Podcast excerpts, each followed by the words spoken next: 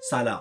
خوش اومدیم به 45 مین قسمت پادکست گپ تایم. من علیم. منم غزال. سلام. خوش اومدین. اگه این اولین قسمت گپ تایمه که پیدا کردین پیشنهاد می‌کنم که بمونین و گوش بدین چون قسمت خیلی جالبی قرار باشه. هم قرار آموزشی باشه هم قرار خیلی fun باشه. همونطوری که از توی تیتر دیدین قرار راجع به اولوشن باشه. که میشه به علم اینکه آدما چجوری یا نه فقط آدما کلا چجوری تمام موجودات زنده تو مرور زمان تغییر کردن و در واقع جواب یکی از سوالای اصلی این channel رو می‌خوایم بدیم اونم اینه که ما از کجا اومدیم.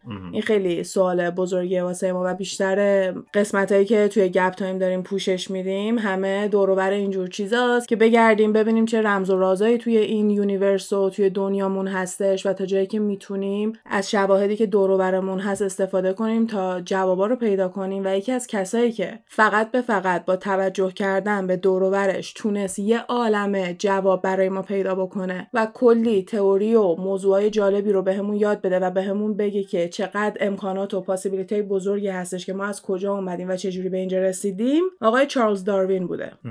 پس میشه همون سیر تکاملی آره سیر تکاملی یا همون اولوشن و اینکه آیا واقعا ما قبلا میمون بودیم و. ما از میمونای پیشرفته ایم که به این حالت رسیدیم یا در واقع خیلی چیزای دیگه پشتش هستش. حالا ما قسمت های دیگه هم داریم راجع به موضوع مدلی صحبت کنه داستانه آیا ما واقعی هستیم که راجع به simulation صحبت می‌کنه راجع به اینکه ما فقط می‌تونیم یه دونه بازی باشیم. قسمت های آدم فضاییامون رو داریم که نشون میده شاید آدم فضایی دارن مثلا ما رو کنترل می‌کنن راجع به دنیاهای موازی حرف می‌زنیم و کلا پاسیبیلیتی ها و موقعیت های مختلف رو میایم نگاه می‌کنیم تا ببینیم کدوم رو بیشتر باور می‌کنیم مم. و توی این یه سال و اندی هم موفق شدیم که یه سری آدمای خیلی روشنفکر که مغزشون رو باز کردن که بیان کنار ما به چالش بکشن و ببینن که چه شواهد و چه چیزایی هستش که ممکن از چشمون افتاده باشه یا چیزایی که دیدیم و به همدیگه نشون میدیم تا اینکه بهتر بتونیم یه جواب درست حسابی براش پیدا کنیم و همین که هی بهمون میگن و نگیریم و بگیم مرسی چون اگه بیایم با دقت نگاه کنیم یکی مثل داروین اگه اومده بود گفته بود اوکی همینی که بهم میگین و نیومده بود این تحقیقاتش رو انجام بده ما الان خیلی از چیزا از دست داده بودیم. خب البته 100 درصد دانشمندای دیگه ای بودن که ممکن بود بتونن به این تحقیقات برسن ولی حالا می‌رسیم با جزئیات به اینکه چرا داروین می‌تونسته از همه بهتر اینا رو به ما بده. یعنی کلا موضوع اینجوریه که می‌خوایم سیر تکامله فقط در مورد آدما نیست. از کجا اومدیم؟ یعنی مثلا ممکن از تک سلولیا شروع شه که تا آره تو اینو می‌دونی که این یکی از کورسای دانشگاه بود و من باید این درس اولوشن رو توی دانشگاه آره. اینجا برمی داشتم در واقع اجبار بودش که واحدای علوم بردارم واسه تکمیل کردن مدرکم و من تنها علومی که دوست دارم همینه. من واقعا خیلی به این بحثای اولوشن و اینا علاقه دارم و کلاسش هم توی دانشگاه خیلی واسم لذت بخش و بجز اولش چون از همین تکسلولیا و کروموزوما و دی ای و اینا شروع شد. و یه مدت طولانی فقط روی اینا بود ولی بعدش به زودی رسیدیم به همین سیر تکامل و اینجور چیزا و کلی چیزایی که چه چیزایی رو ما ارثی دریافت می‌کنیم. چرا یکی چشش آبیه چرا یکی چال داره و تمام اینجور چیزا رو می‌تونیم دلیلاشو بدونیم. و یه ترم باید واحدای کلاسای حضوری و lecture و اینا رو برمی داشتیم که تئوری و آکادمیکی بود و توی ترم بعدی هم باید آزمایشگاهیشو برمی داشتیم که در حد این بود که مثلا اسکلت های مختلف رو باید شناسایی می‌کردیم می‌گفتیم این مال کدوم دوره است این مال چه چیزایی هستش و کلیت این اولوشن و اینجور چیزا رو دقیقا می‌تونیم به همین خلاصه بکنیم که سیر تکامل همه چی و اونایی که سریال Friends رو دیدن اون شخصیت راس تمام زندگیش آره. همینه که مثلا هی راجع به دایناسورا و اینا صحبت می‌کنه تمام زندگیش همین البته به علم این داستانا میگیم anthropology و Ross توی Friends paleontologist هستش که در واقع یکی از شاخه هاش میشه که واسه قسمت دایناسورا و فسیلا و اینا است که اون دوباره تو اولوشن می‌تونیم براش جواب پیدا کنیم. حالا خیلی بیشتر حوصلتون رو سر نیارم. خوش اومدین. امیدوارم که حالتون خوب باشه. بریم بشینیم بحث رو شروع کنیم. کمربندا رو محکم ببندید. داروین در سال 1811 همون موقعی که دوره ویکتورین انگلیس و همون بریتانیا بوده توی خانواده خیلی پولدار به دنیا میاد اینکه خانوادهش وضع مالیشون خوب بوده قسمت مهمیه به خاطر اینکه باعث میشه داروین هم خیلی تحصیلات خوبی داشته باشه و هم بتونه سفر بره که بتونه این چیزایی که کشف کرده رو ببینه و کشفشون بکنه. در سال 1831 وقتی که فقط 20 سالش بوده تو دانشگاه کمبریج داشته درس میخونده که به این نتیجه می‌رسه که خیلی نمی‌دونه داره چی کار می‌کنه با زندگی خیلی نرمال که واسه خیلی پیش میاد که نمی‌دونه رو چه چیزی می‌خواد تمرکز بکنه و همون سال میاد یه کشتی می‌خره به اسم HMS بیگل و از سال 1831 تا 1836 میره گشت و گذار می‌کنه. یکی از مهمترین و بزرگترین تحقیقات داروین که باعث میشه همین اولوشن و سیر تکامل رو ثابت بکنه و در واقع به ثابت کردنش کمک بکنه تحقیقاتی هستش که داروین روی فنچا انجام میده. قبل از اینکه داستان فنچا رو بخوام توضیح بدم یه توضیح کلی از موجودات زنده می‌خوام بدم که هممون می‌دونیم. فقط می‌خوام بهش اشاره بکنم بگم که به چه نکته های بیشتر قراره توی این داستان نگاه بکنیم. هر آدم و یا موجود زنده ای هر آدم و یا موجود زنده ای به دو تا چیز اصلی احتیاج داره واسه اینکه بتونه زنده بمونه. اولیش غذاه دومیش هم یه جای پناهگاه. جایی که بتونه امن باشه بخوابه از بارون و هوای بد و اینجور جاها بتونه پناه ببره. اگه این دوتا رو نتونه پیدا بکنه سریعا از بین میره. یه چیز دیگه که لازم دارن بعد از اینکه این دوتا رو دارن اینه که یه جفتی داشته باشن تا اینکه بتونن زاد و ولد بکنن و نسلشون رو نگه دارن. وگرنه منقرض میشن. حالا ما می‌خوایم بریم نگاه بکنیم که چرا یه سری از حیوونا منقرض شدن؟ چرا یه سری از حیوونا هنوز هستن؟ چرا یه سری ها رو داریم با شکلهای متفاوت می‌بینیم؟ مثلا ماموتا الان دیگه نیستن ولی ما فیل داریم.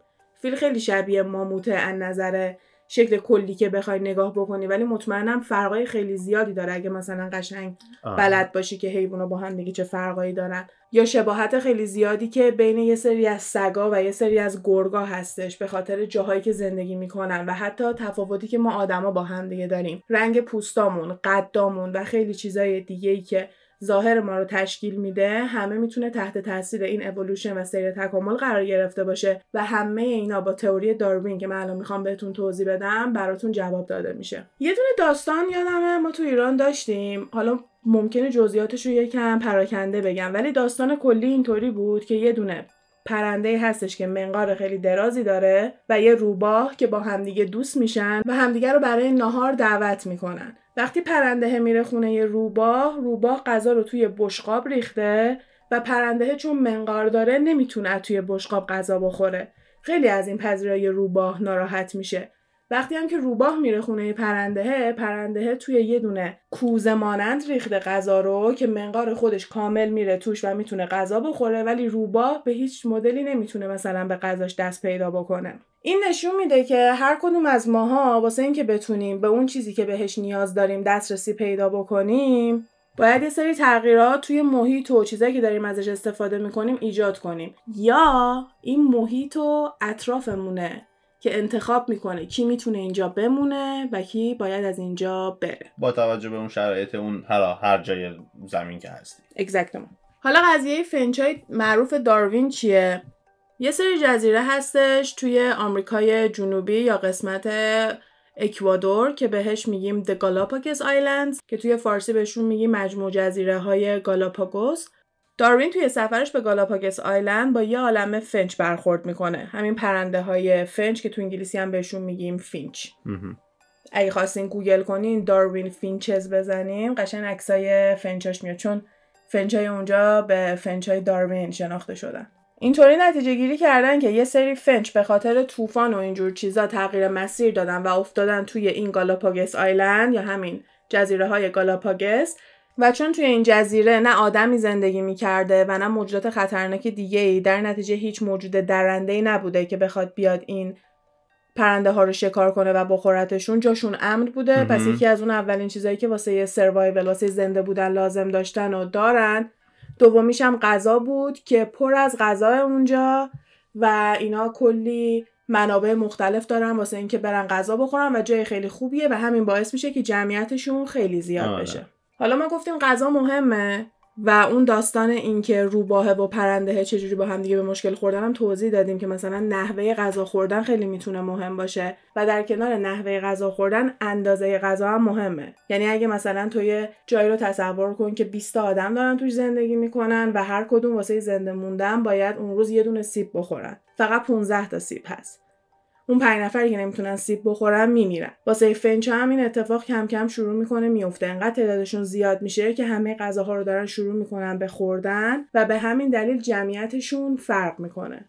یه سری از فنچا می‌تونستن از روی زمین غذا بخورن. شروع می‌کنن کرمای روی زمین رو می‌خورن و به همین دلیل منقارشون شکلی بوده که می‌تونستن از توی زمین کرم در بیارن بخورن. تمام اون فنچایی که می‌تونستن از روی زمین کرم در بیارن بخورن توی اون قسمتی که کرما زیاد بوده جمع میشن و دیگه توی اون قسمت تو فقط منقار اون شکلی می‌بینی و همونا شروع می‌کنن واسه خودشون زاد و ولد می‌کنن. یعنی کلا اینجوری درست میشه که همشون زاد و ولد هم که می‌کنن همشون همون شکلی هم تو اون منطقه. دقیقا point مون همینه. و بعد از اون می‌بینیم که یه سری فنچا هستن که می‌تونن از توی درخت غذا بخورن و مدل منقارشون یه شکلیه که می‌تونن میوه بخورن. برای همین تو اون قسمت هایی که میوه رشد می‌کنه و درخت و اینا هست این فنچا بیشتر رفتن اونور. و هر مدل فنچی که نتونسته برای خودش غذا پیدا بکنه توی این محیط توی این environment نتونسته برای خودش غذا پیدا بکنه منقرض شد اینم یه شبه اتفاق نمیفته یعنی یه مدت خیلی طولانیه. آره انقدی طول می‌کشه که تمام اونایی که نمی‌تونن زنده بمونن از بین میرن و فسیل میشن و اونایی که می‌تونن میمونن و یه جورایی هر مدل و در واقع می‌تونیم بگیم هر نسلی که یه سری ادوانتجا داشته یه سری چیزای مثبتی داشته که بقیه نداشتن می‌تونه بمونه و توی اون منطقه زندگی کنه و به زندگیش ادامه بده و به مرور زمان همه کسایی که توی اون محیط می‌تونن زندگی بکنن شکل اون هستن. مثلا گردن زرافه. تا حالا به این فکر کردین که چرا انقدر گردن زرافه درازه؟ فکر کردید دلیلی پشت این باشه که چرا باید گردن زرافه دراز باشه؟ نه همیشه بهمون گفتن این زرافه است. مثلا گفتیم okay دیگه. یه scientist ی میاد اول میگه که مثلا زرافه واسه این گردنشون بلنده که توی یه دونه محیطی بودن که فقط بعد از توی درخت غذا می‌خورن و هیچ غذای دیگه ای نبوده و انقدر هی گردنشون رو کشیدن که به درخت برسن به مرور زمان نسل‌های آینده گردنشون بلند شده. در صورتی که تئوری داروین میاد میگه نه این اینطوری نیست. گردن بلند یه میوتیشن بوده. میوتیشن موقعی هستش که اختلال ایجاد میشه. توی دی ای ما توی ژنتیک ما یه اختلالی ایجاد میشه و ما به اون میگیم میوتیشن. میوتیشن یه چیزی هستش که می‌تونه ظاهر رو تغییر بده. و گردن بلند یه دونه میوتیشن بوده توی زرافه ها گردن بلند که به دنیا میاد بهتر می‌تونه غذا بخوره. وقتی دوباره یه گردن بلندترم که میاد اونم بهتر می‌تونه غذا بخوره و به مرور زمان زرافه های گردن بلند میمونن و زرافه های گردن بلند با همدیگه زاد و ولد می‌کنن و ما تمام زرافه که می‌بینیم توی این دنیا زنده موندن زرافه هستن که گردنشون بلنده. یعنی داروین میگه mutation بوده؟ چیزی که داروین میگه اینه که اینا natural selection ه natural selection یعنی چی؟ یعنی اینکه طبیعت تصمیم می‌گیره کی رو نگه داره کی رو نگه نداره. اون زرافه که گردنش بلند شده میمونه اون زرافه که گردنش بلند نشده از بین میره. و یا مثلا یه سری لاک پشتایی هستن که واسه همین جزیره گالاپاگس هستن و گردنهای بلندی دارن چون توی اون منطقه که هستن باید سرشون بیاد خیلی بالاتر از حد معمول واسه اینکه بتونن غذا بخورن. و تمام لاک پشتایی که گردنشون بلند بوده تونستن تو منطقه زنده بمونن و زاد و ولد کنن و بقیهشون دیگه نیستن. و اون طرف هم یه قسمتی هستش که لاک پشتا خیلی تحت خطر هستن و همش باید سریع بتونن قایم بشن و خیلی گردنای کوتاه و تو رفته دارن که خیلی سریع بتونن خودشون رو قایم بکنن. یعنی واقعا داروین تمام اینا رو داره به چشم می‌بینه و یه عالم نقاشی و یه عالم فسیل و اینجور چیزا جمع می‌کنه و با خودش میاره و تمام این تحقیقاتش رو شروع می‌کنه به ولی هیچ کدوم رو پابلیش نمی‌کنه. نشر نمی‌کنه تحقیقاتشو. خیلی جالبه که یه نفر اینجوری رفته فقط توی جزیره با نگاه کردن به این همه نتیجه رسیده که یه ور جزیره حالا با توجه به شرایطی که اونجا داشته لاک پشته گردنش کوتاه بوده یا پرنده یه جور دیگه بوده منقارش و یه طرف دیگه جزیره کاملا متفاوت بوده. آره برای همین من خیلی اولش هم تاکید کردم که کاری که ماها هممون داریم سعی می‌کنیم انجام بدیم اینه که یکم به دوربرمون بیشتر دقت کنیم. هر چیزی که میان می‌ذارن کف دستمون رو نگیم باشه. بپرسیم بگیم چرا داری اینو میگی؟ خودمون بریم گوگل کنیم کلی راجبش مطالب پیدا کنیم. به خصوص دانشمندایی که اون دوره بودن.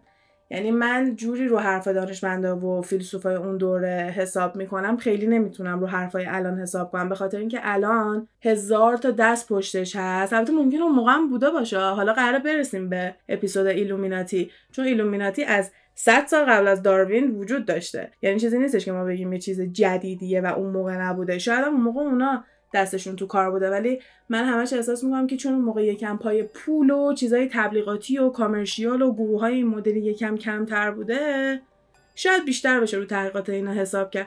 ولی الان که می‌بینم نه های این مدلی از همون 100 سال قبل از این هم وجود داشته نمی‌دونم شاید از همون موقع می‌تونستن روی تحقیقات دانشمندا دستکاری بکنن نمی‌دونم. ولی همین که بتونیم چیزای مختلف رو بخونیم و مثل داروین فقط یکم چشمون رو بیشتر باز بکنیم و بیشتر دور و رو ابزرو بکنیم شاید من بتونیم خیلی چیزای بیشتر نسبت به اینه که بهمون نشون میدن پیدا کنیم. دقیقا. حالا داروین دلیلی که واسه رو نکردن اینا داشته این بوده که می‌دونسته خیلی موضوع حساسیه. چرا؟ چون تا قبل از اون همه فقط به یه دونه تئوری اعتقاد داشتن و اونم اسمش نچرال تیولوژی بوده که همون قضیه این هستش که یه خدایی هست و توی یه مدت زمان کوتاه آدما رو درست کرده و اینکه هر حیوانی واسه اونجا زاده شده آها. یعنی میگن دنیا پرفکت بوده یعنی مثلا اگه یه کریئتر آدم رو گذاشته رو زمین واسه اینه که اینجا بهترین جا واسش بوده و اگه مثلا همون فنچر رفته اونجا واسه این بوده که بهترین جا براش بوده و داروین داره همه اینا رو رد می‌کنه.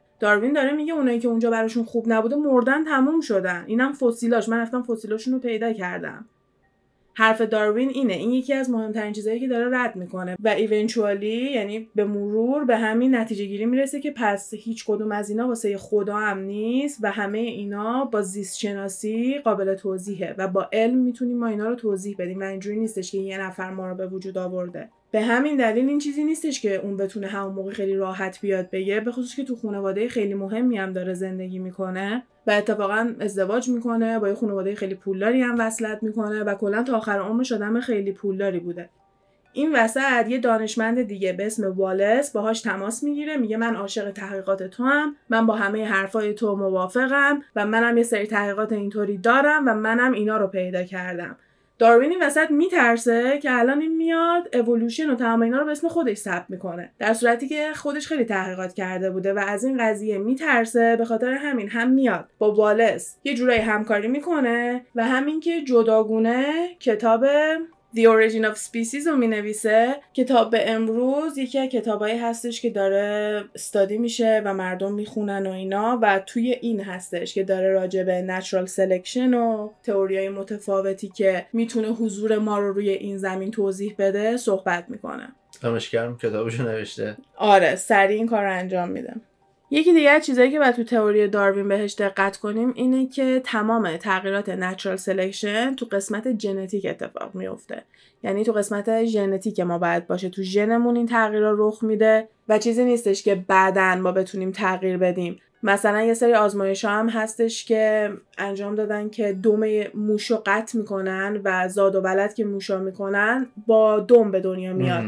و مثلا این ثابت می‌کنه که تو هر چقدر که تغییر ظاهری ایجاد بکنی نمی‌تونی این تغییر رو به نسلهای بعدی انتقال بدی و این فقط باید از توی ژنتیک اتفاق بیفته. یه سری از این میوتیشن ها یا همین اختلالایی که توی ما اتفاق میفته چشمای رنگی هستش مثل چشم آبی کک و مکای روی صورت هستش چال روی گونه هستش. مدل اینکه پیشونیاتون رو نگاه کنین توی آینه ببینین که پیشونی صاف دارین یا پیشونیتون شکل قلبه.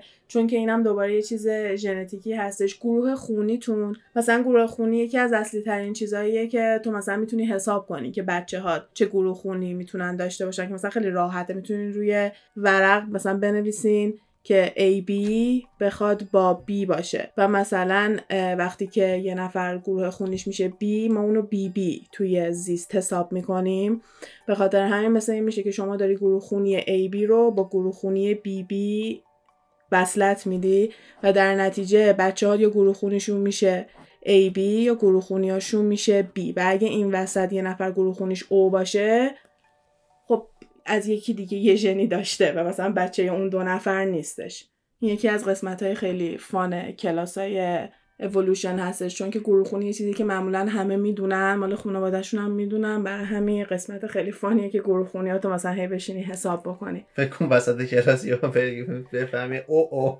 آره یه چه من گروه خونیم درست نیست. ممکنه خیلی اینطوری بفهمن که به فرزند خوندگی قبول شده یعنی adopted هستن. می‌دونی؟ ممکنه خیلی از این راه بتونن اینو بفهمن. حالا فقط به اینکه کی چشمش آبیه و کی رو چونش چال داره خلاصه نمیشه.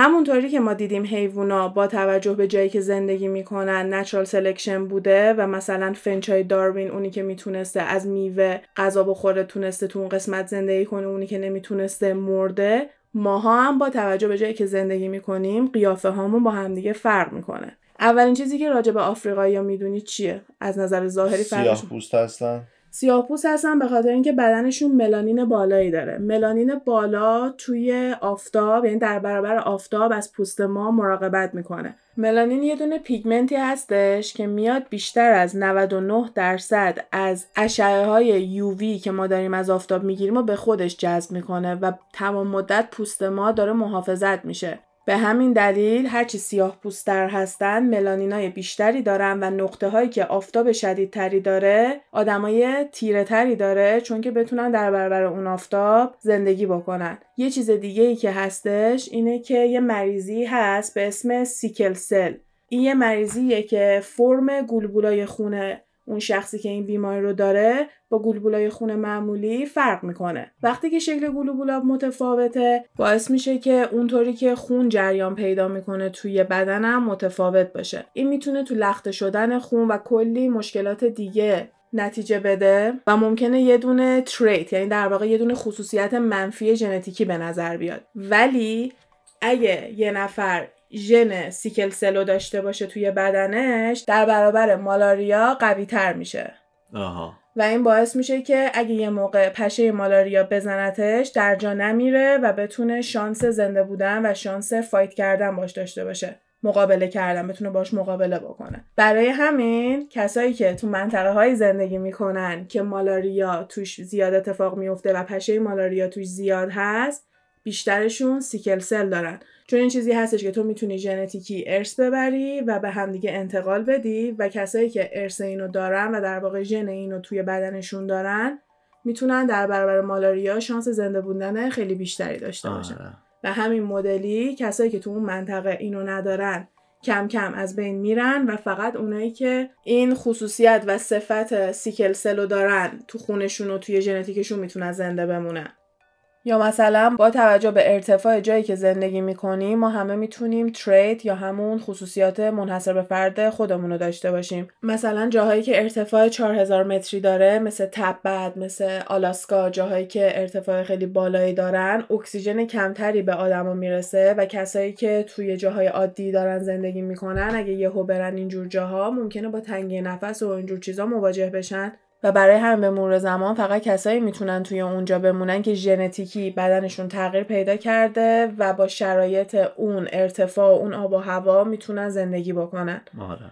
و اگه این اتفاق نمیافتاد نسل آدما توی اون نقطه ها می‌تونست کاملا منقرض بشه به خاطر اینکه شرایط ایدئال برای ما نیستش. پس واقعا اینجوری نیستش که ما بگیم ما هممون برای شرایط ایدئالی به دنیا آمدیم ما در واقع توی یه دونه سلسله مراتب طولانی از اتفاقایی که افتاده و کلی اولوشن و تکاملایی که اتفاق افتاده بهترین ورژن ما الان به دنیا آمده و اتفاقی که دلیلی که من وسوسه شدم راجع به این بخوایم صحبت کنیم این بود که یه دونه اولوشن جدید پیدا کردن توی آدما و اونم اینه که یه دونه رگی هستش که وقتی ما به دنیا میایم یکم بعد از بین میره توی بدنمون و فقط نوزادا اونو دارن. اما الان آدمای بزرگی هستن که اون رگو دارن و پیش بینی میشه که ما ممکنه بهش احتیاج داشته باشیم و در آینده ممکنه به مرور زمان تمام آدمای دیگه اینو داشته باشن. یکی از چیزایی که اکثر آدما دارن و بهش احتیاج ندارن چیه؟ آپاندیس نه یکی دیگه.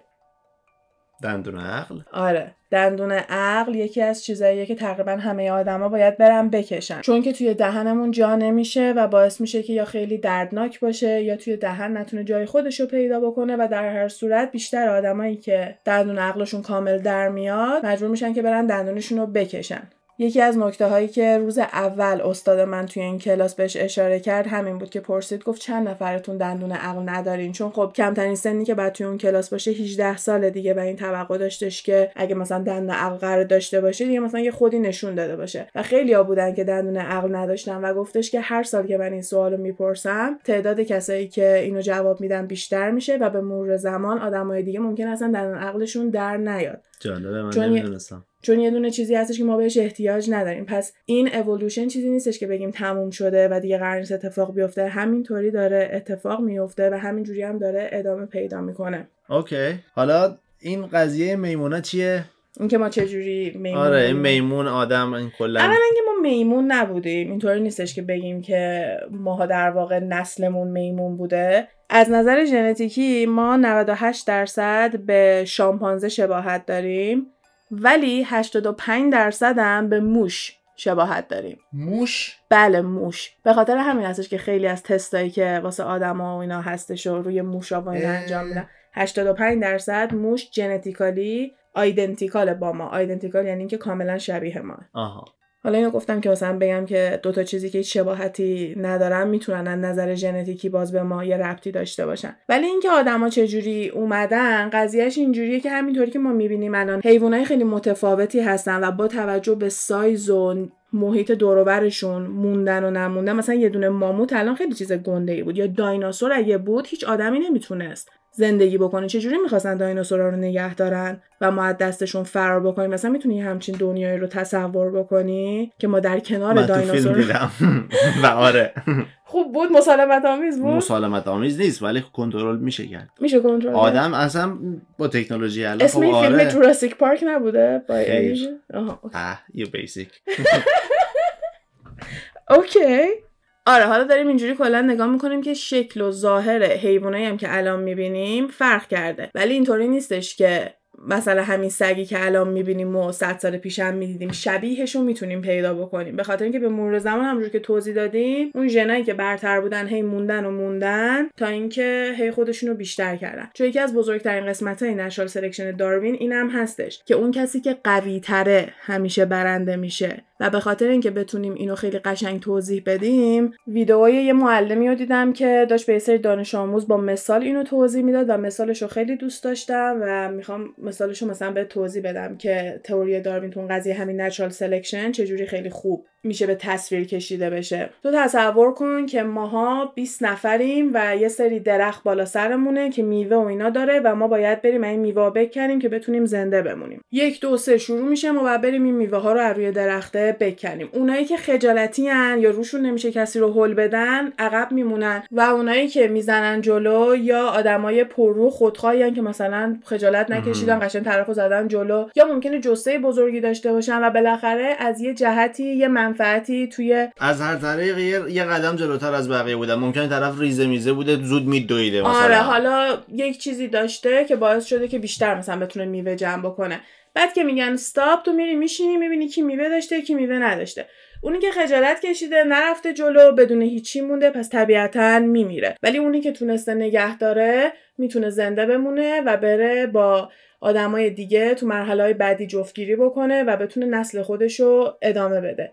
این توی حیوونا هم خیلی زیاده به خصوص توی میمونا. و یکی از اولین چیزهایی که راجع به همین میمونا توی این درس اولوشن و اینا بهتون یاد میدن همین هستش که چجوری بعضی از حیوونا خصوصیات خاصی دارن که بتونن جفتگیری بکنن و بتونن برای خودشون partner پیدا بکنن. چون میمونا هم اینطوری نیستش که چون یه نفر جنس مخالفشه بخواد بره با همدیگه رابطه داشته باشن وارد رابطه های مختلف میشن. میمونایی هستن که یه دونه میمون مرده با تعداد زیادی میمون زن هستش. میمونایی هستن که یه دونه زن هست با تعداد زیادی مرد میمونایی هستن که مثل اکثر آدما تو رابطه های monogamy هستن یعنی اینکه فقط با یه دونه partner تا آخر عمرشون هستن و تمام اینا مدل partner پیدا کردنشون با همدیگه می‌تونه متفاوت باشه. خیلی وقتا میمونا باید با همدیگه بجنگن دعوا می‌کنن تا اینکه نشون بدن اون آلفا کیه و اون آلفا فقط می‌تونه زاد و ولد بکنه و فقط نسل اون هستش که ادامه پیدا می‌کنه. و تمام این خصوصیت ها چیزایی هستش که توی natural selection داروین خیلی بهش اشاره میشه.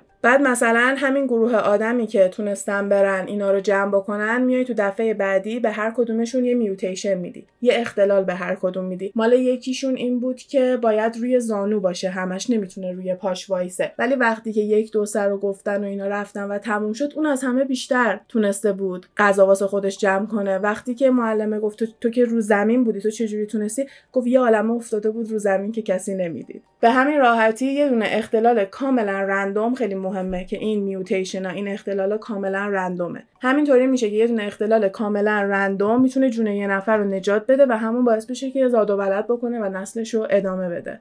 خلاصه یکی از چیزایی هستش که تو می‌تونی توی هر موقعیتی انجام بدی یکی از معروفترین نویسنده های دنیا اسمش همینگوی هستش که خیلی معروفه به اینکه گربه هایی داشته که 6 تا انگشت دارن و هنوز که هنوز توی موزه همینگوی این گربه ها رو می‌تونیم بریم ببینیم و فقط گربه هایی می‌گرفته که 6 تا انگشت دارن در واقع پنجول دارن 6 تا پنجول دارن و همینا اگه با هم دیگه زاد و ولد بکنن فقط گربه هایی که 6 تا پنجول دارن به دنیا میاد. به خاطر همین پنجول یا پنجه نمی‌دونم پنجه بود. من پنجولم یادم چون احساس می‌کنم که تو کتابایی که می‌خونم می‌گفتم پنجول کشید یه همچین آره. چیزی یادم. نمی‌دونم. حالا اگه اشتباه گفتیم شما ببخشید.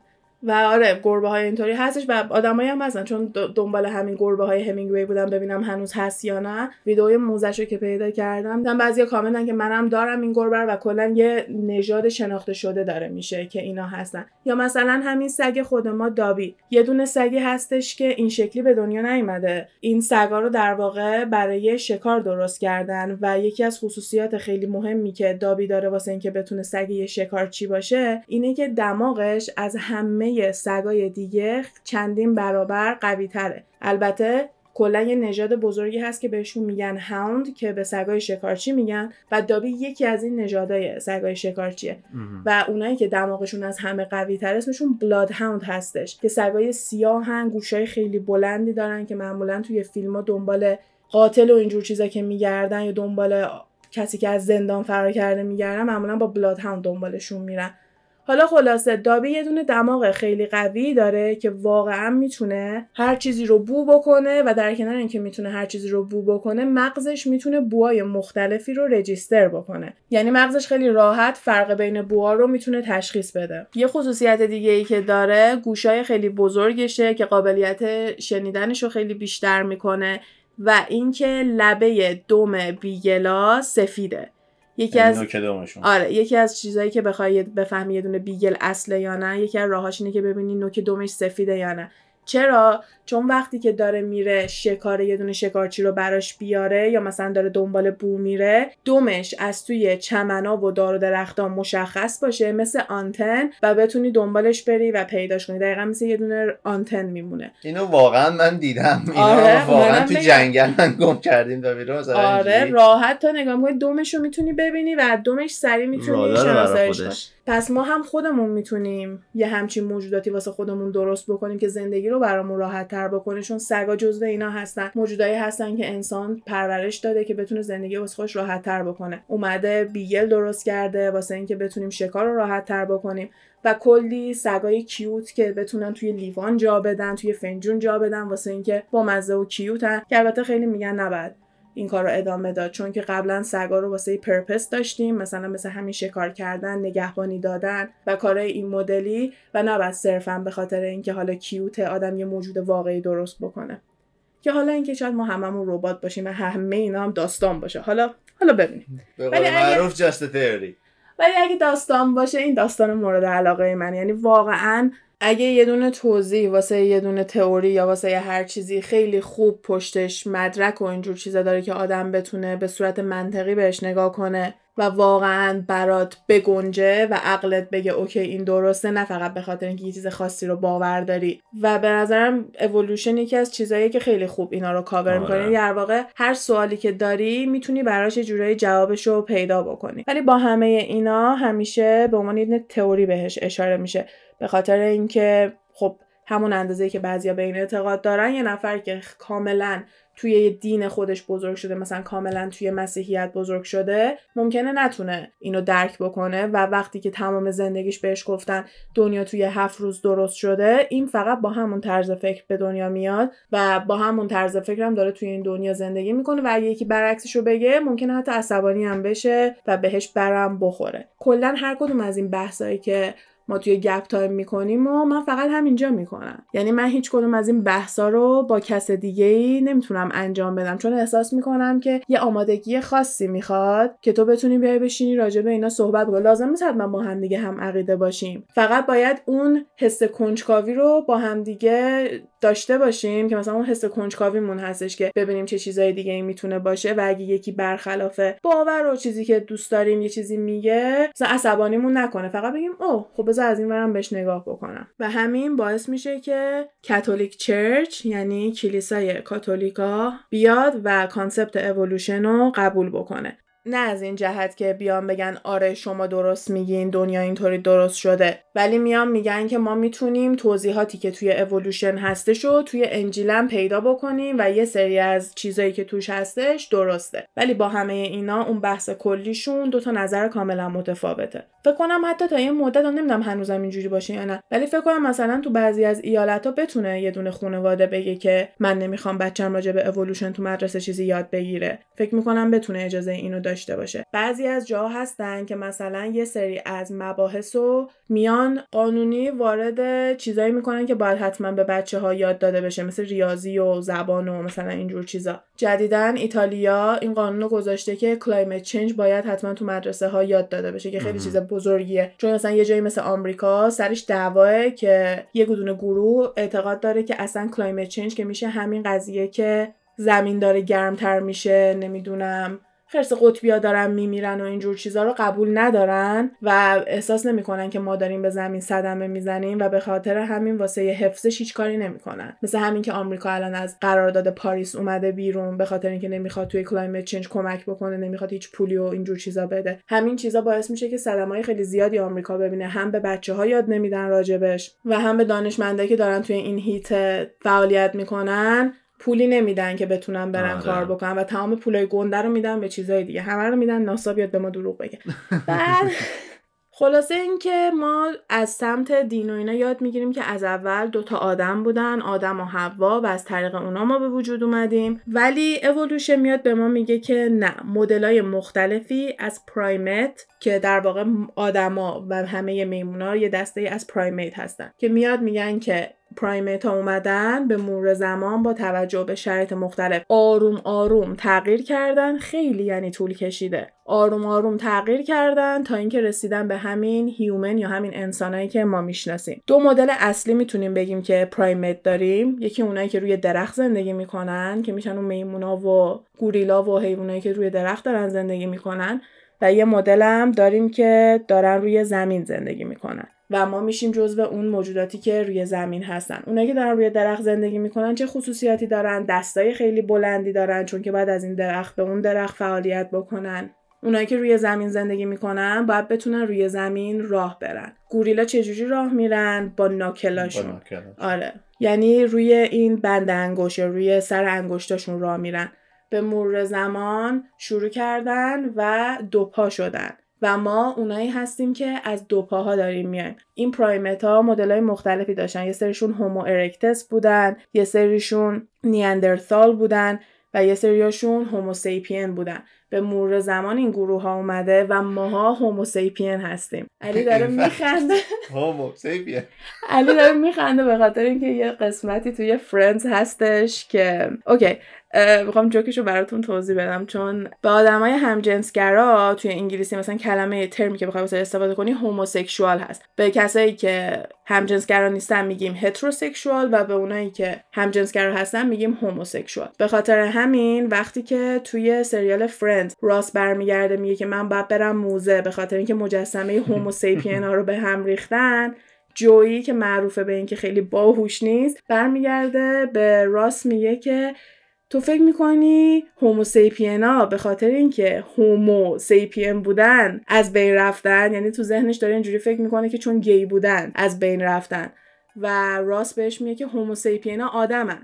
و این می‌تونه و آخرش هم متوجه نمیشه. ولی این همیشه می‌تونه باعث بشه که یادتون بمونه که ماها هوموسیپین هستیم. یعنی تو قسمت بندی موجودات زنده ما جزو هوموسیپینا قرار می‌گیریم. قبل از ما مدل های مختلفی بودن به اسم همون نیاندرتال که موهای قرمز داشتن و ما حدس می‌زنیم کسایی که الان موهای قرمز دارن از اونا هستن. مثلا میگیم که اولین گروهی که آفریقا رو ترک کرده گروه هومو ارکتس بوده. اینا اولین در واقع انسانهای اولیه‌ای بودن که از آفریقا نقل مکان می‌کنن و را میفتن میرن آسیا و سمت اروپا و یه مسیر خیلی طولانی رو ایونچوالی از اسپانیا تا آسیا هم حتی میرن. و به مرور زمان اینا با شرایطی که بوده هر کدوم که می‌تونستن زندگی کنن میموندن و اونایی که نمی‌تونستن تو اون شرایط بمونن از بین می‌رفتن. یکی از راههایی که به ما نشون میده اینا چجوری زندگی می‌کنن نقاشی های روی قارا هستش.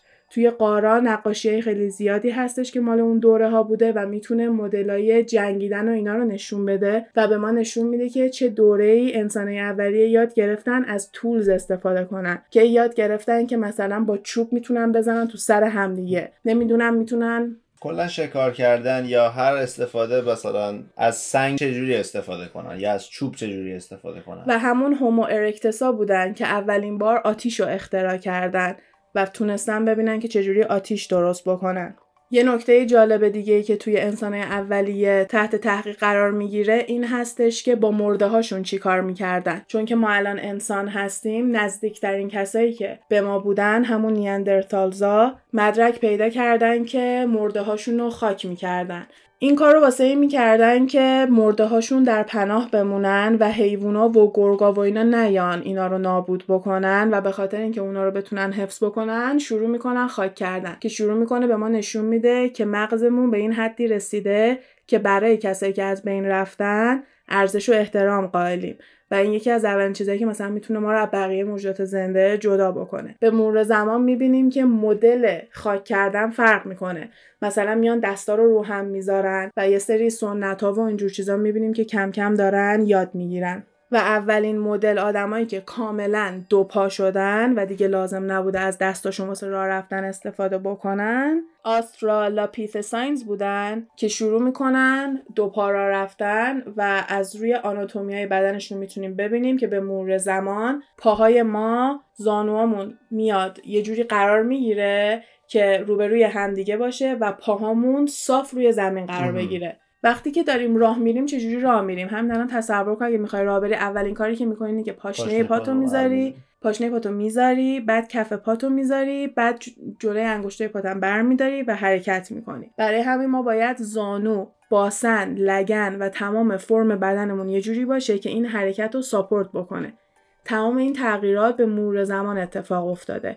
لگن خانوما یه مدت انقدر کوچیک بوده که وقتی بچه به دنیا می اومده میمردن نمی‌تونستن زنده بمونن. به مرور زمان لگن خانوما فرمش یه جوری شده که با مال آقایون کاملا متفاوته. این یکی از چیزایی بود که توی کلاس خیلی زیاد ما شناسایی می‌کردیم. اسکلتش رو میذاشتم بعد می‌گفتی کدوم مال خانومه کدوم مال آقاه. چون یکی از اصلی ترین چیزاییه که مثلا اگه تو یه دونه بدن مرده بعد از 100 سال اسکلتشو پیدا کنی سری می‌تونی از شکل اون استخون لگن بفهمی که خانوم بوده یا آقا بوده چون مال خانوم ما خیلی بزرگتر و یه فرمی هستش که بتونه بچه به دنیا بیاره. و تمام چیزایی که ما بهش احتیاج داریم به مرور زمان داریم به دست میاریم واسه اینکه بتونیم بهتر زندگی بکنیم. حالا اینا همه خوبیای تئوریای داروینه و به ما نشون میده که ما چجوری به اینجا رسیدیم و در واقع همین تئوری میمون به آدم هم خیلی بهتر بهمون توضیح میده. و به جنگ بیشتر بخواد به ما بگه ما میمون بودیم داره بهمون نشون میده که سیر تکامل ما از اون آدمای اولیه به الان چجوری بوده و اینکه ما همه توی یه گروه بندی قرار می‌گیریم. ما هممون پرایمیت هستیم و فرم دندونامون با توجه به اینکه چی می‌خوریم متفاوته. مثلا یه سری از حیوونا هستن که برگ می‌خورن به خاطر همین دندوناشون یه جوریه که مناسب برگ خوردن باشن. یه سری از میمونا هستن که فقط میوه می‌خورن که فروگیور بهشون میگیم و به خاطر همین دندوناشون شکلی هستش که بتونه میوه بخوره که خیلی از کسایی که ویگن هستن و گیاهخوار هستن از این خیلی زیاد استفاده می‌کنن. مدام به این اشاره می‌کنن که ما انگشت داریم واسه اینکه میوه بچینیم و دندونامون هم شبیه دندونای بقیه موجودات فروگیور هست. فروگیور به موجودات میوه خار میگن. و به خاطر همین اینو خیلی زیاد میان همش اشاره می‌کنن میگن که ما ذاتن بدنمون واسه میوه خوردن درست شده چون دندونامون هم واسه اونه و هر موقع مثلا یکی می‌خواد بحث کنه میگه این دندون نیشایی که داریم چیه؟ که مثلا میان توضیح میگن اونی که کارنیوره یعنی اون موجودی که باید گوشت بخوره. کارنیور به موجودات گوشت خار میگن یعنی کسی که گوشت خاره گوشت خام می‌تونه هضم بکنه. ولی آدما اگه گوشت خام بخورن ممکنه بمیرن. هزار تا مشکل ممکنه براشون پیش بیاد. و به خاطر همین از نظر آناتومی میان ثابت می‌کنن که ما بدنمون برای اینکه میوه خار باشیم ایوالو شده و حتی مدل گوارشیمون که پیچ پیچی هستش واسه اینه که غذاهایی که شکر و کربوهیدرات زیاد داره مثل میوه توی بدن ما به مدت زمان طولانی هضم بشه و به ما انرژی بده و ما بیشترین انرژی رو می‌تونیم از اینجور چیزا به دست بیاریم و در واقع هلتی ترین حالت زندگیمون رو اون موقع می‌تونیم داشته باشیم. و این روش زندگی کردن در واقع از چشم اونا اینه که اونایی که این راهو دنبال نمی‌کنن توی این natural selection دووم نمیارن. به خاطر اینکه اگه بتونی با اون روش زندگی بکنی عمر بیشتری داری و بهتر می‌تونی زندگی بکنی و از زندگی می‌تونی بیشتر و بهتر استفاده بکنی. و اتفاقا همین امروز بحثش بود که بهت گفتم نسل جدید اصلا و ابدا با شیر معمولی ارتباط برقرار نمی‌کنه و اصلا شیر گاو رو شیر حساب نمی‌کنن. توی سوپرمارکت قسمت شیر معمولی خیلی کوچیکتر از شیر جو و بادوم و سویا و نارگیل و اینجور چیزا شده و تا جایی که میشه مردم رو تشویق می‌کنن که لبنیات نخورن و همش دارن از ضررهای لبنیات به آدم میگن. و این می‌تونه اینم نشون بده که چقدر کسایی که تو نسلهای جدیدتر به دنیا میان لاکتوز اینتالرنتاشون ممکنه بیشتر باشه. یعنی کسایی هستن که بدنشون لاکتوز رو نمی‌تونه هضم بکنه به خاطر همین نمی‌تونن شیر معمولی بخورن. و شاید به مرور زمان اون جزء چیزایی باشه که اصلا کلا از توی رژیم ماها قطع بشه. حالا شما هم به نظرتون به جز همین دندون عقل و چیزای گوشتی و اینجور چیزایی که ممکنه ببینیم در آینده توی سیستممون نباشه چه تغییرات دیگه ای فکر می‌کنیم ما بهش احتیاج داریم؟ الان مثلا همین کرونا که اومده بود خیلی ها می‌گفتن این نچرال سلکشنه اونایی که درک می‌کنن که چقدر قضیه جدیه و خونه میمونن این مریضی رو نمی‌گیرن و انقدر باهوش هستن که در واقع میایم میگیم نسل برتر هستن و اینا میمونن. اونایی که اومدن گفتن برو بابا راه افتادن تو خیابون. شانس این که بگیرن یا با این موضوع بیشتر آره. درگیر باشن بیشتر در خطرن. آره. بیشتر در خطرن. دقیقا. دقیقا natural selection هم همینه. مهم. اونی که بیشتر در خطره شانس اینکه بتونه زنده بمونه و نسلش رو ادامه بده خیلی کمتره تا کسی که داره با شرایط دور و برش آگاهی داره و داره خودش رو طبق اون شرایط وفق میده و زندگی می‌کنه. مثلا چند وقت پیشا توی یوتیوب یه challenge ی اومد که قرصای پودر میخوردن. اینا یه قرصایی هستش که پودر مایع لباسشوییه که تو مثلا با یه دونه از اینا می‌تونی قشنگ یه عالمه لباس بشوری. اگه. خیلی لباس داشته باشی با سه تا کارت راه میفته یه دونه challenge تو یوتیوب شروع شده بود که این بچه ها می اومدن و اینا رو میخوردن. انقدر آمار مرگ و مسمومیت از طریق پودر لباسشویی پودر Tide Tide Pod انقدر از طریق اینا رفتش بالا که همش میمدن توی تلویزیون اعلام می‌کردن که نباید اینا رو بخورین. اینا سمیه و یکی از چیزایی که سریع عوض شد بسته بندی های تایت پاد بود که من نمی‌تونم بازش کنم. یعنی من دیگه باز که می‌کنم درشو نمیبندم. به خاطر اینکه اومدن باز کردنش رو برای بزرگسالا کردن و اینجوریه که بچه ها نتونن راحت برن باز کنن. و در واقع اومدن قفل کودک گذاشتن. انقدر که باز کردنش رو سخت کردن. و خیلی ها میومدن می‌گفتن که نچرال سلکشنه اونی که انقدر احمقه که داره پودر می‌خوره به خاطر اینکه چند نفر بیان ویدیوشو نگاه بکنن اگه زنده نمونه به خاطر اینه که توی این شرایط نمی‌تونسته زندگی کنه. عقلش نمی‌رسیده. یا مثلا یه چالش دیگه بود. در واقع این چالش نبود. اینو اومدن یه دونه دوست پسر دوست دختر اومدن انجام دادن که پسر میاد.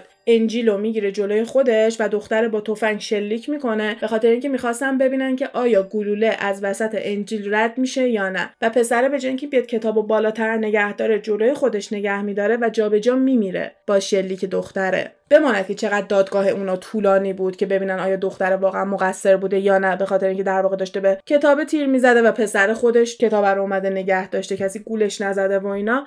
اونا به کنار خیلی ها میمدن می‌گفتن که برای چی ناراحتین natural selection بوده. این عقلش نمی‌رسیده که الان اون تیر رد میشه میکشتش. پس نباید توی این دنیا زنده میمونده. و خیلی هم میان از این دید بهش نگاه می‌کنن. که این باز okay ه. چون این مدلی تو هیچ نژاد پرستی یا هیچ حالت sexist ی نداری که مثلا بخوای بگی مردا قوی ترن زنا قوی ترن یا مثلا سفید پوستا قوی ترن سیاه پوستا قوی ترن ولی 200 سال پیش اینطوری نبوده.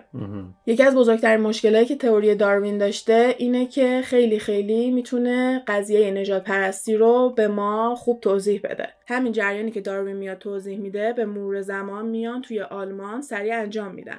کسایی که سیاه پوست بودن آفریقایی بودن و شروع می‌کنن به کشتن به خاطر اینکه فکر می‌کردن سفید پوستا و اینا نژاد برتری دارن و تمام اونایی که داشتن توی جاهای اون مدلی زندگی می‌کردن تو قبیله و اینجور چیزا بودن بهشون مریضی مختلف می‌دادن و می‌خواستن اینا رو روی زمین وردارن. و همین کارا بوده که به جنگ جهانی اول و اینا هم می‌کشه. بیشتر از 80 درصد از یکی از نسلای قسمت که می‌شده قسمت جنوب غربی آلمان توی اون دوره ها تو سال 1800 85 درصد از نسلشون رو منقرض می‌کنن. و به میان میگن داروینیزم اجتماعی اینکه تو بیای آدما رو طبقه بندی بکنی و بیای بگی که این گروه کلا نباید باشه. و همین چیزی بود که جنگ جهانی دومم شروع کرد چون که هیتلر اومد گفت یهودیا نباید باشن و شروع کرد یهودیا رو کشت. و یا اینکه یکی از بزرگترین جنوسایدایی که اتفاق افتاده جنوساید به این میگیم که یهو میان یه جمعیت خیلی بزرگی رو می‌کشن. یکی از بزرگترین جنوسایدایی که اتفاق افتاده برای سرخپوستای آمریکا بوده که بیشتر از 50 میلیون سرخپوست آمریکایی رو کشتن با دادن آبله و مریضی های این مدلی هم مریضی بینشون پخش کردن هم تیراندازی کردن هم سوزوندنشون و کلی کارهای این مدلی کردن. و این خیلی توی تاریخ تکرار شده که آدما هم اومدن از بین خودشون نجات پرستی کردن. چون که درک نمی‌کنن که این یه چیزی بوده که ژنتیکی درست شده و ما هممون هوموسیپینز هستیم و ما هممون مال یه دونه نژاد و نسلیم. اینطوری نیستش که یه آدم از یه آدم دیگه برتری داشته باشه. ماها هممون تو آفریقا به دنیا آمدیم و در واقع نسل همه ماها مال آفریقا هستش و به مرور زمان این پخش شده. یه دونه آقای هستش که بیل ناید ساینسکایه که یه دونه شخصیت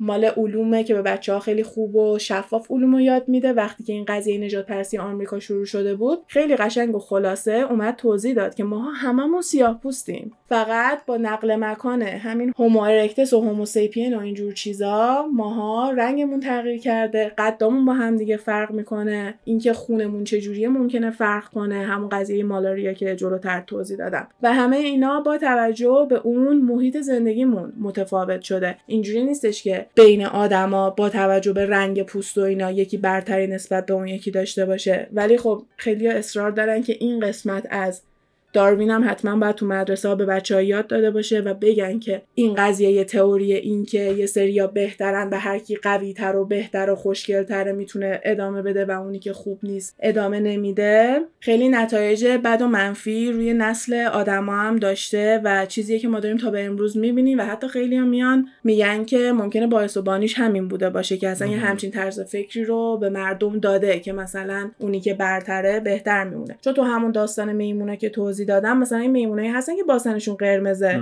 هرچی قرمزتر باشه برای جنس مخالف جذابتره. یا اونایی که دماغشون گنده هست هرچی دماغ گنده تر باشه برای جنس مخالف جذابتره. به خاطر همین به چشم خود اونا هر کی خوشگلتره زاد و ولد می‌کنه و میمونه. پس ما می‌تونیم اینجوری نگاه کنیم. ما حالا همه خیلی آدمای خوشگلی هستیم چون این همه گذشته که آدمایی که همین آلفا بودن با هم دیگه وصلت کردن و این نسل از آدمایی که می‌بینیم از چندین نسل پیش ممکنه قیافه های قشنگتر و مثلا حالا حداقل واسه ماها به نظر جالب تر بیاد. تا قیافه آدمای اولیه که می‌بینیم که صورتشون خیلی بیشتر شبیه میمون و کلا بقیه primate ها هستش. همین دیگه. هم خیلی پادکست داره طولانی میشه. همین که دوست ندارم دیگه حوصلتون بخواد سر بره. ولی فکر کنم خوب تونستیم پوشش بدیم که چجوری از فسیلا می‌تونیم ببینیم که چه فرقایی کردیم و چجوری چند تا فنچ تونستن این همه تئوری روی existence و روی وجود ما و روی زندگی ما نقش بزرگی داشته باشن و بهمون به بخوان نشون بدن که ما چجوری به اینجا رسیدیم. و این در دنباله تئوری بیگ بنگ هستش که همون انفجار بزرگ فکر کنم تو فارسی بهش میگیم که میگیم دو تا اتم به هم خورده و همه این دنیا و کهکشانا درست شده و به مرور زمانم ماها توش به وجود اومدیم. همین دیگه. کلا آره برای منم خیلی موضوع جالبی بود. کلا این موضوع اولوشن خیلی چیزایی که گفتی رو من نمی‌دونستم. این قضیه فنچای داروین رو من قبلا شنیده بودم ولی اصلا یادم نبود چی بود. چون تو ایران تو مدرسه داشتیم من یادم الان درست یادم نمیاد. فکر می‌کنم اول راهنمایی بود. چون بیشتر از دوم نمی‌تونه باشه. چون من فقط تا دوم راهنمای ایران بودم. یا اول راهنمایی بود یا دوم راهنمایی. ولی یادمه توی کتاب علوممون عکس سه تا دانشمند بود راجبشون توضیح داده بودن یکیش داروین بود و راجب فنچش هم احساس می‌کنم چند تا صفحه داشتیم. هرچند بعدن که من هر موقع اینو میگم همه می‌گفتن نه تو ایران راجب داروین و اینا یاد نمیدن. ولی من اینو خیلی خوب یادمه که ما امیدوارم بچه دیگه دهه 72 اینا. اگه شما هم اینو یادتونه یعنی بعد یادتون بیاد دیگه. ببین چند تا چیزو بچه‌ای که همسن من بودن یادشونه. یکی اینکه وقتی تهران زلزله اومد ما همه امتحان سراسری علوم داشتیم و هممون داشتیم قسمت زلزله رو می‌خونیم کلاس پنجم دبستان امتحان علوم داشتیم هممون. فرداش و بیشترمون رو چپتر زلزله بودیم چون تو کتاب علوممون اون سال راجع به زلزله بعد می‌خونیم. یکی دیگه هم باید این باشه که داروین رو یادتونه یا نه تو کتاب علوم. چون من یه جورایی برام شفافه که حتی یادم ورقش صورتی هم بود. یعنی در این حد برام شفافه که داروین یه اشاره توی ایران کردن. شاید واسه اون فنچاش توی ذهنت بوده. حالا اونش من نمی‌دونم که توی کتاب بوده یا نه ولی در کل بخوام برداشت کلی کنم از این. می‌تونم بگم که من کاملا اِوولوشن رو دارم. یعنی به غیر از این به نظر من راه دیگه ای نیست. یا واقعا اینجوری باید باشه که یه نفر اومده اینو درست کرده یا از یه جایی شروع شده که مثلا موضوع تک سلولی بوده یا همون primate هایی که بخوام بیام جلوتر از اونجا شروع شده. ولی به نظر من این اِوولوشن کاملا قابل باوره. آره برای منم همینطور که خب من چند دفعه تا الان گفتم که من خودم خیلی باورش دارم. شما هم بیاین به ما بگین اولوشن رو قبول دارین یا نه. به نظرتون این مدلی بودیم یا اینکه شما هم اون تئوری اینکه یه نفر ما رو درست کرده رو قبول دارین. چون که بخوایم به همه جنبه ها نگاه کنیم اونم بالاخره یه جنبه درسته واسش مدرک نیست. ولی واسه اینم که ما رباتیم یا یه بازی کامپیوتری هستیم هم مدرک خیلی کاملی نیست و در واقع باید دنبال مدرک واسش بگردیم. حالا یکی از پاسیبیلیتی ها و یکی از راههایی که می‌تونه وجود ما رو اینجا توضیح بده این جریان اولوشن هستش و سیر تکامله که خیلی قشنگ بهمون نشون میده چجوری از یه موجود تو سیر زمان تکمیل شده و به این موجود دیگه رسیده که منو به اینجا میرسونه که آیا قبول دارین وقتی که میگیم باید مواظب باشیم یه حیوانی منقرض نشه؟ یعنی میگی این natural selection دوباره؟ آره. من میگم شاید natural selection باشه که یه سری از حیوونا منقرض میشن. از یه طرفم بعضیا میان میگن که نه این آدما هستن که شرایط زندگی و واسه اینا سختتر کردن یا میرن شکارشون می‌کنن و به همین دلیل اینا دارن منقرض میشن. اما از یه طرف اونم نمیشه جزء natural selection اونم جزء طبیعت این این الان ماها شدیم پردتورای این موجودات. یعنی الان در واقع ما اون درنده های این حیوونا هستیم. و اونا هم باید به مرور زمان یه سیستم دفاعی داشته باشن و به نظرم اونایی که نمی‌تونن این سیستم دفاعی رو داشته باشن دارن از بین میرن. نمی‌دونم نظرتون توی این بهم بگین. یکم می‌تونه چیز کانتروورشالی باشه چون که خب همه باید مواظب حیونا باشیم باید از حیونا حمایت بکنیم نباید حیونا رو عمدن آزار و اذیت بکنیم. ولی اینکه دارن منقرض میشن کاملا تقصیر ما یا اینکه دیگه نچرال سلکشنه رو نمی‌دونم. چون اگه بیایم مثلا به فیلم اصر یخبندانم نگاه بکنیم که یه کارتونه خیلی قشنگ به ما نشون میده که داره شروع می‌کنه به یخ زدن و همه دارن دنبال یه جایی میگردن که یخ نزده تا بتونن زندگی بکنن. و همه اونایی که توی این مسیر دووم نمیارن کشته میشن و نسلشون ادامه پیدا نمی‌کنه. و اکثر حیوانایی که ما توی عصر یخبندان می‌بینیم الان دیگه وجود نداره. حالا شاید حیوانایی هم که الان دارن منقرض میشن همین باشه. شاید به خاطر اینه که شرایط داره یه جوری میشه که اینا نمی‌تونن تو این شرایط دیگه زندگی کنن و به مرور زمان حیوانای دیگه ای میان که بتونن تو این شرایط دووم بیارن. و همینطوری اونایی که یه دونه ژنتیک میوتیشن داشتن یعنی یه دونه اختلال ژنتیکی توی سیستم دی ان بوده به مرور زمان همدیگه رو پیدا می‌کنن و مثل همون فنچای داروین حیوانای جدیدتر میاد. مثل حیوانایی که الان داریم و قبلا نداشتیم. نمی‌دونم. آره. من خیلی به این فکر می‌کنم ولی جزء چیزاییه که بین خودم می‌ذارم. مثلا بعضی از حرفا هستش که مثلا یکی ممکنه بگی نه یعنی چی؟ آدم باید مواظب حیوونا باشه. حیوونا رو ما داریم منقرض می‌کنیم. ولی میگم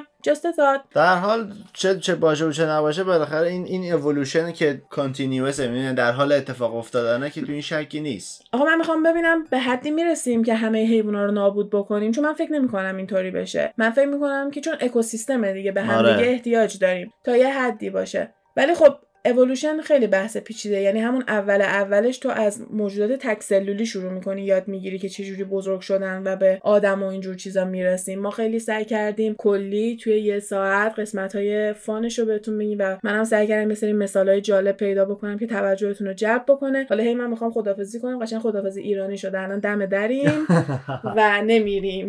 ما بریم.